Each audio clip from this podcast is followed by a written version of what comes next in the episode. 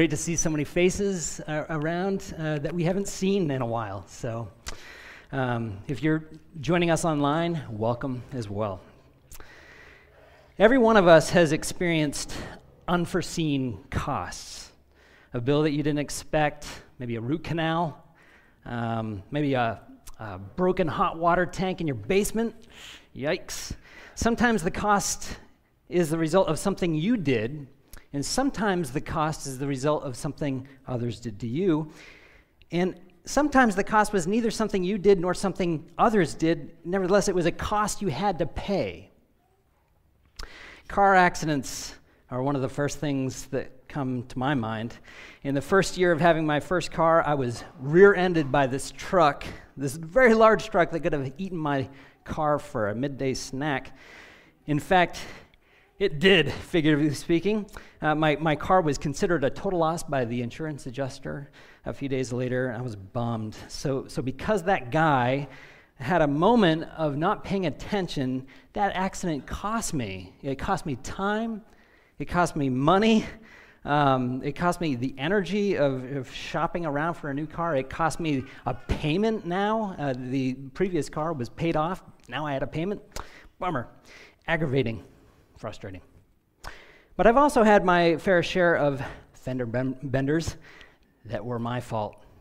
Uh, this, is a, this is a bit embarrassing to confess to you all, especially you on the internet. Uh, in one year, in one year, I, I pulled onto my driveway. We, our driveway is kind of sloped, so it's not uh, very obvious. Uh, you know, the car's behind me. So I, I pulled out uh, of my driveway and backed into Brendan and Jackie's car, my brother and sister in law. Not once, twice in the same year. it, it gets worse. Uh, the next year, I did the same thing to my own brother. Uh, it was costly. It cost, again, it cost money, time, energy, um, and cost me my dignity here this morning. Everyone's experienced unforeseen costs.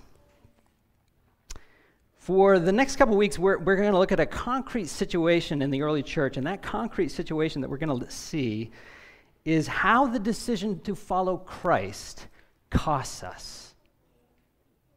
Jesus costs us something very valuable. You know, and we're talking specifically about the letter of Philemon.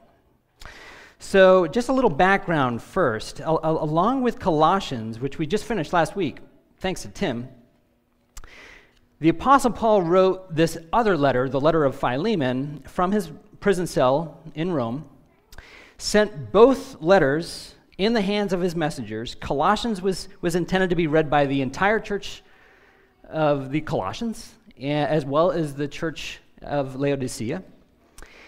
Philemon was intended for one person in particular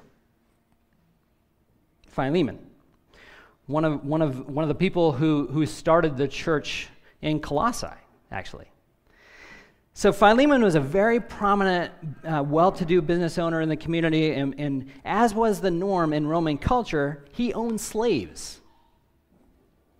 Here's, here's the lead pastor, or one of the lead pastors, who owned slaves. In fact, across the Roman Empire, depending on whether you were in the city or in more rural parts, up to a third of the population uh, were enslaved.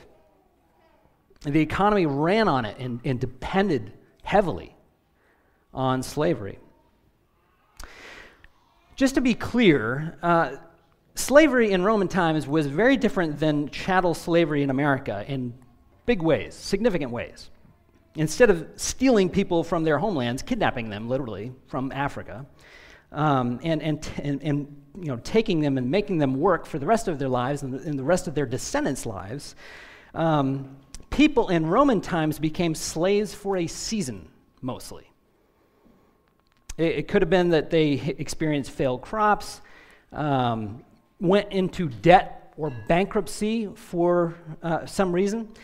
They would agree to sell themselves for a period of time until that debt was paid off. So slavery in Roman times was mostly a system of indentured servitude or servanthood. Nevertheless, as I said a couple weeks ago, when the topic of slavery came up in our walk through Colossians, slavery is, is wrong. Slavery is, is not at all something God ordained. God never endorses it. It goes against the, the, the, design for human flourishing. But like a lot of things, God tolerates sin and God tolerates sinful systems. Sin, sins like uh, divorce, as I said a couple weeks ago. Um, the, the religious elites asked Jesus uh, uh, about this one time. They said, Why then did Moses command one to give a certificate of, of divorce and to send her away? And Jesus said to them, Because of your hardness of heart, Moses allowed you to divorce your wives, but from the beginning, it was not so. Same with slavery. From the beginning, it was not so. In the beginning, God designed us to be free in all ways under God's authority. But on this side of Christ's return, when, when he sets all things right and makes all things new, God is patiently tolerating sin, patiently tolerating sinful systems. He's improving us as individual believers, He's improving us uh, corporately, collectively as His church, but that does not mean He's ever put his stamp of approval on slavery. He hates sin, he hates slavery. So it's under the, that system that Philemon heard the life changing news of the gospel from the mouth of Paul. He'd received God's free grace by putting his faith in Jesus Christ. He was a new man. And yet, he engaged in a sinful system that was not so from the beginning. This other guy, Onesimus, was his slave. And Onesimus ran away. Maybe he took some money, maybe not. We don't know. Heads to the very populated city of Rome, probably to be under the cover of hordes of people that would hide him only, get this, only to encounter the Apostle Paul himself. Was that a chance encounter? Was that a coincidence? Or was that the sovereign hand of God? I think the latter. Absolutely. Well, more than becoming a believer and a, and a brother in Christ, Onesimus becomes Paul's assistant in prison while, you know, while, while Paul's in prison. Um, you know, Imagine those conversations they had as Paul's discipling him and mentoring him um, over however long they had together days, weeks, months.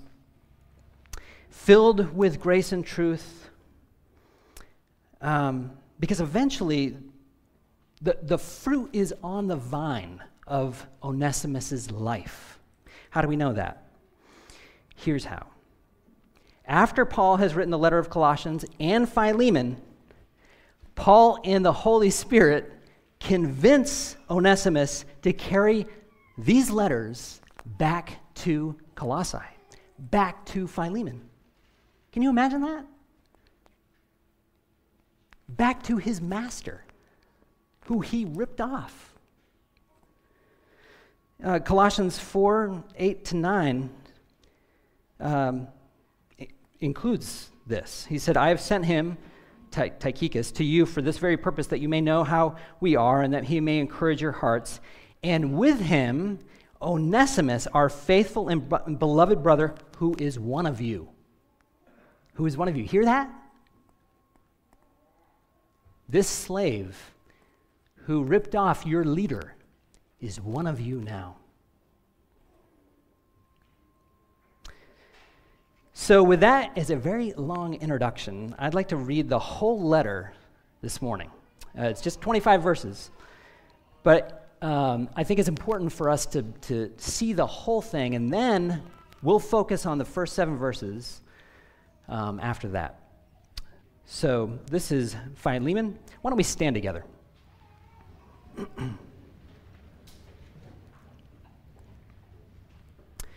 Paul, a prisoner of Christ Jesus, a prisoner for Christ Jesus, and Timothy, our brother, to Philemon, our beloved fellow worker, and Apphia, our sister, and Archippus, our fellow soldier, and the church in your house.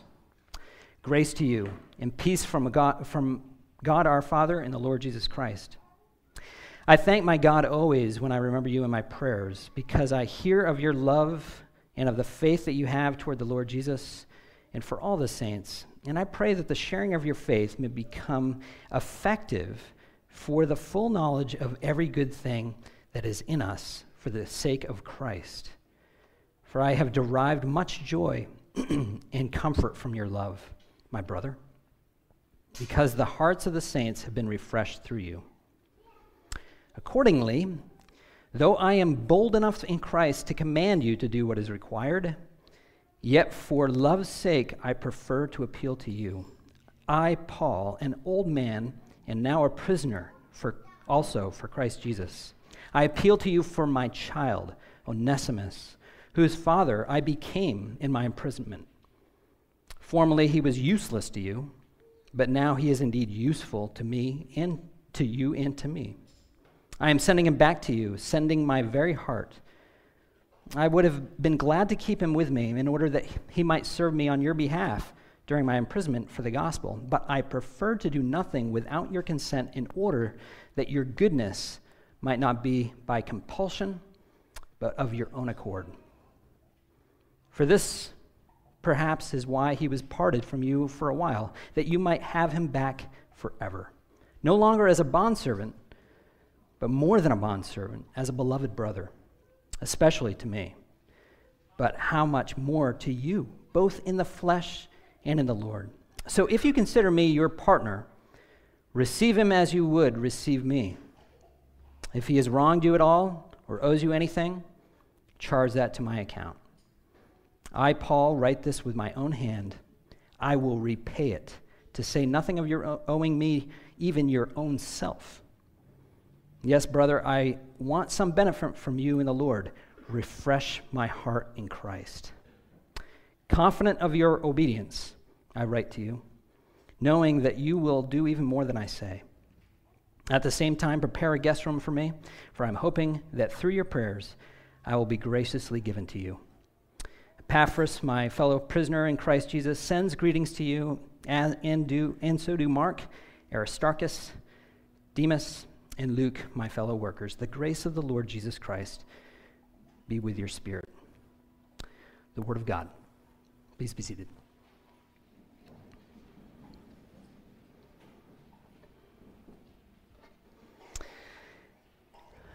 Again, the, the overarching theme of this whole letter is this a decision to follow Jesus is costly. In this case, it cost everyone something valuable. It cost Onesimus, Philemon, even Paul. Paul's putting on a clinic of how to write a grace filled, tactful letter, while at the same time he doesn't pull any punches. It's forceful, it's revolutionary, and it's all centered on the truth of the gospel. As I said, uh, ne- ne- next week we're, we're going to cover the meat of Paul's request, but for the rest of our time, I'd, I'd like to focus on the first seven verses. These, these are the basis, the grounds of his, of, of his request. Three F's here, okay? Because every sermon has to have three. Um, family, number one. Faith and love, number two. It's hyphenated. and fellowship. Family, faith and love, fellowship. We'll start with family. The family of God. In these few short verses, notice how many references to the family of God are here between verses 1 and 7. Verse 1, Timothy, our brother. Verse 2, Apphia, probably Philemon's wife, our sister.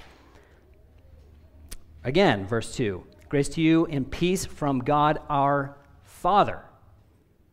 Verse 7, Paul, Paul calls Philemon himself his brother. So you know, you might be thinking, ah, Paul does that all the time. But to have so many references to the family of God in a few short verses, what's going on? Here's what's going on Paul's saying, in not so subtle terms and ways, he's saying this Remember, Philemon, this is who we are. This is who we are. This is our true identity. I understand that you may be angry. I understand your desire for justice. I understand all the costs of following Jesus. I understand that you have a business to run. But let's take a second and back way up and remind ourselves who we are. As a result of what Jesus has done by his death and his resurrection, we have been adopted into the family of God. That's, that's uh, Colossians 1. You have been transferred from the kingdom of this world into the kingdom of his son. We've been invited to approach God confidently and call him Abba, which means daddy. yes.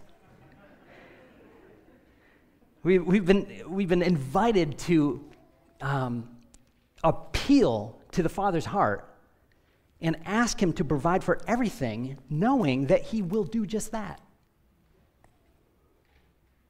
Our dad, God, loves us with a forever love and knows exactly what we need before we ask. There's, there's nothing more comforting and secure than that. And by virtue of the same truth, the same truth that we are all a, a part of his family, that means we are brothers and sisters with one another. And that means there is zero room for one to feel superior over another, or one to feel inferior over another. The cross completely flattened every form of hierarchy. Remember, remember uh, Colossians 3 11. Here there is not Greek and Jew, circumcised and uncircumcised, barbarian, Scythian, slave, free but Christ is all and in all. This echoes what he said in Galatians 3 28, which I, I referenced a couple, a couple weeks ago. There is neither Jew nor Greek, neither slave nor free. There's neither, there is no male, female, for you are all one in Christ. So there's no room for superiority. There's no room for inferiority. There's no room for favorites. There's no room for preferences. That is, I mean, the New Testament is littered with that. You know, it, it, just go to the book of James, and he has some, talk about pulling punches. He, he brings it.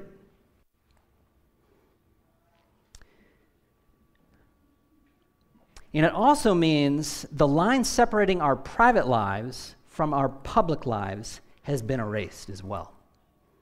Check out the very beginning again. To Philemon, our beloved fellow worker, dot, dot, dot, and the church in your house.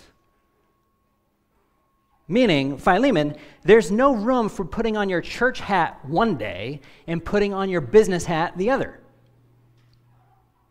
There's no room for that disintegration, that kind of compartmentalization. No. Jesus wants to completely integrate you. There's no room for silos. Um, in our 21st century world, 2,000 years later, I find that this is pretty insidious. We're, we're pros at sizing one another up, at putting hats on each other. Are you uh, college educated or not? Are you uh, white collar or blue collar? Are you uh, public school, private school? Republican, Democrat? During the, the church growth movement a couple decade, decades ago, experts said in order to grow your church, you have to place people into small groups um, who have an affinity for one another. So that birthed the, the homogeneity principle, the sameness principle. Is that church? You might be able to, to grow your church numerically that way, but how does that jive with Scripture? Scripture, not just Paul, constantly warns believers against favoritism, constantly warns us against prejudice, doing life with the people you like in every way. That's far from the Jesus way. This is what Paul's saying here. You have, Philemon, you have a golden opportunity to be a witness to your church and to the surrounding community. Embrace uh, Onesimus as a brother or punish him, reject him. Which hat are you putting on?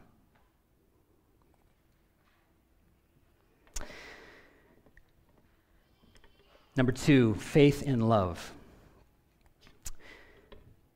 Verses 4 and 5 and 7 say this I, I, thank my God always when I remember you in my prayers, because I hear of your love and of the faith that you have toward the Lord Jesus, and for all the saints. For I have derived much joy and comfort from your love, my brother, because the hearts of the saints have been refreshed through you.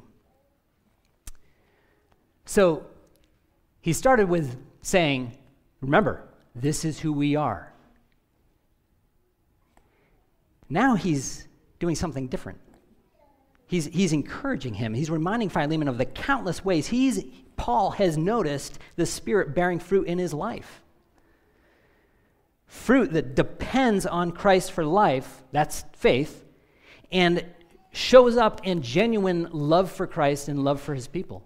That's love, faith in love especially for the saints, which, which is simply another way of saying what? The family. He uses the word uh, refresh here because the, the hearts of the saints have been refreshed through you. This was a uh, military me- metaphor. Anytime an army's at war, they needed refreshment. They needed a break from battle. No one, we're not machines. Now, we all need refreshment, rest, food, water. Soldiers needed it. I've never been in a literal battle. Hard to believe. But I have climbed my fair share of mountains. A break is essential. Refreshment is essential. Snacks, water. Same is true for us spiritually. We, we need nourishment. We need food. We need drink from the living well that only Jesus can offer. Paul's saying, Philemon, you're doing a, an outstanding job giving this kind of refreshment to your flock. You love them really well. It's the kind of love that can only come from your utter dependence, your faith in Christ. Onesimus' return home would undoubtedly be divisive. Some members would be ready to embrace him. Others, huh, would stand there clucking their tongue.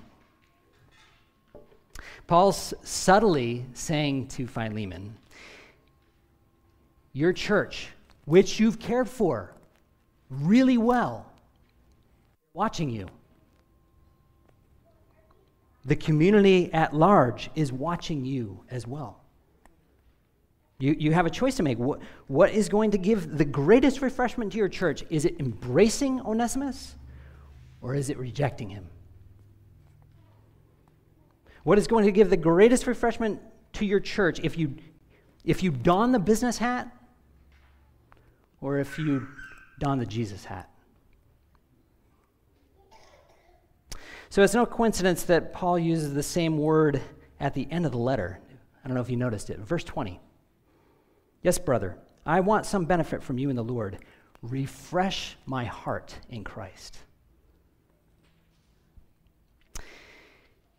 He's, he's reminded him uh, of his true identity. He's a member of the family of God. He's reminded him of all the ways in his life um, Christ is manifesting uh, through his care for his church.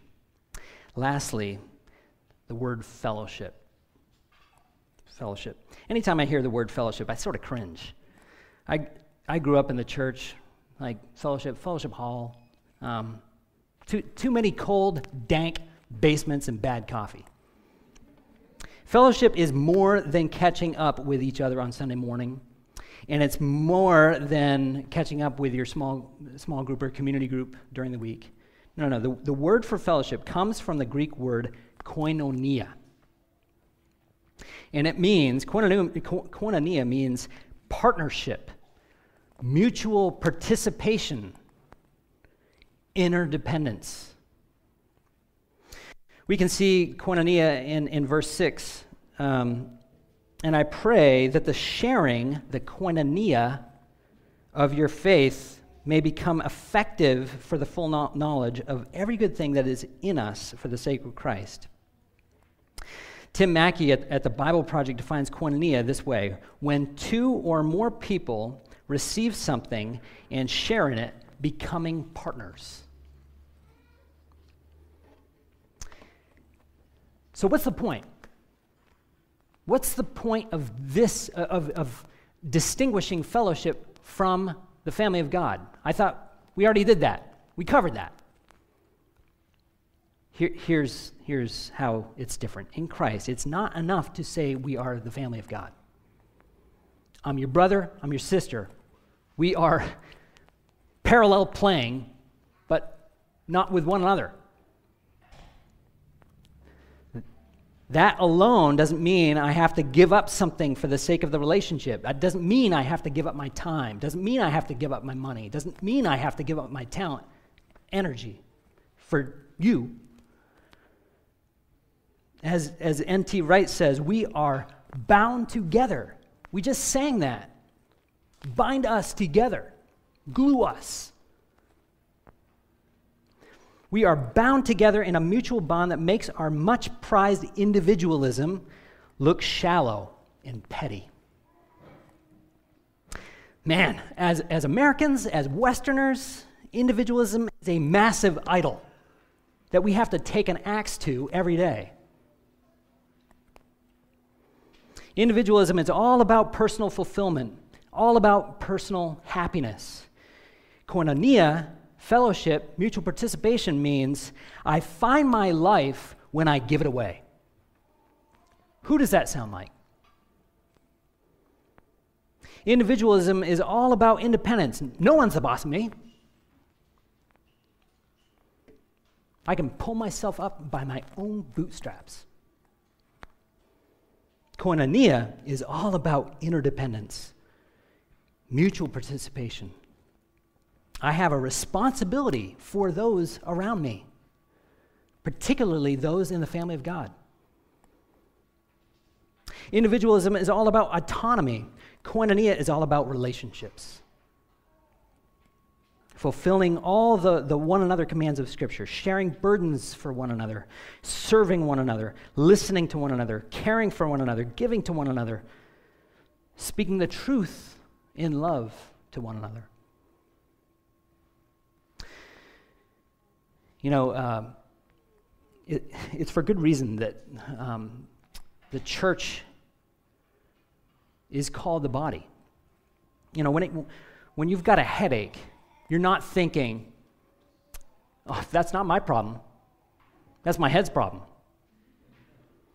Or when you have a toothache, or a sprained ankle, or a broken arm, you're not thinking, that stinks to be them. No, you grieve with one another.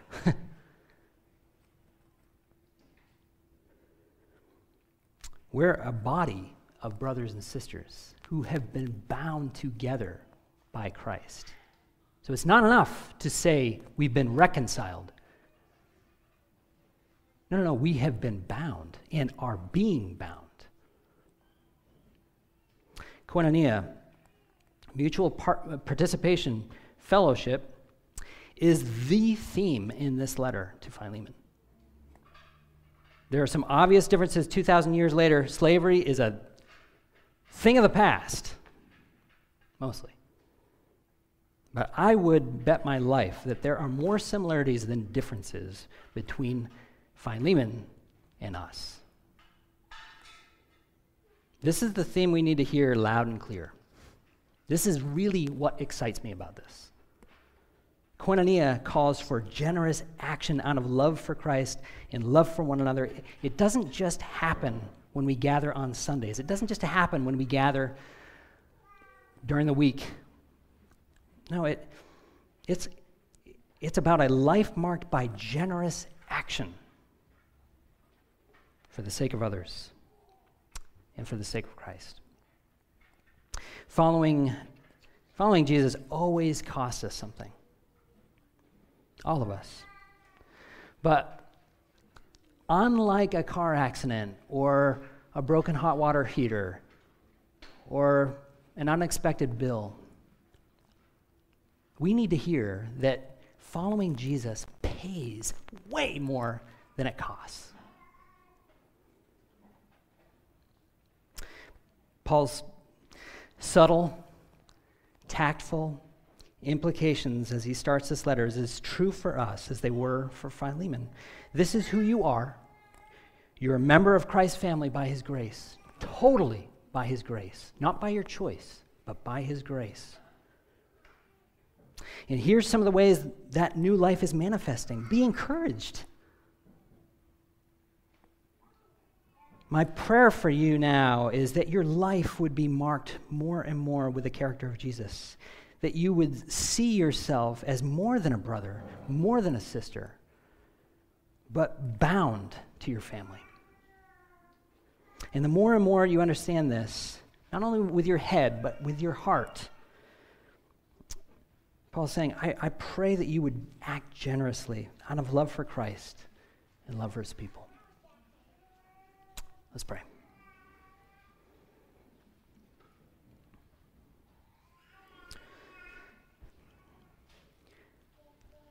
Father, in, in many ways, this is, uh, this is a, a hard message.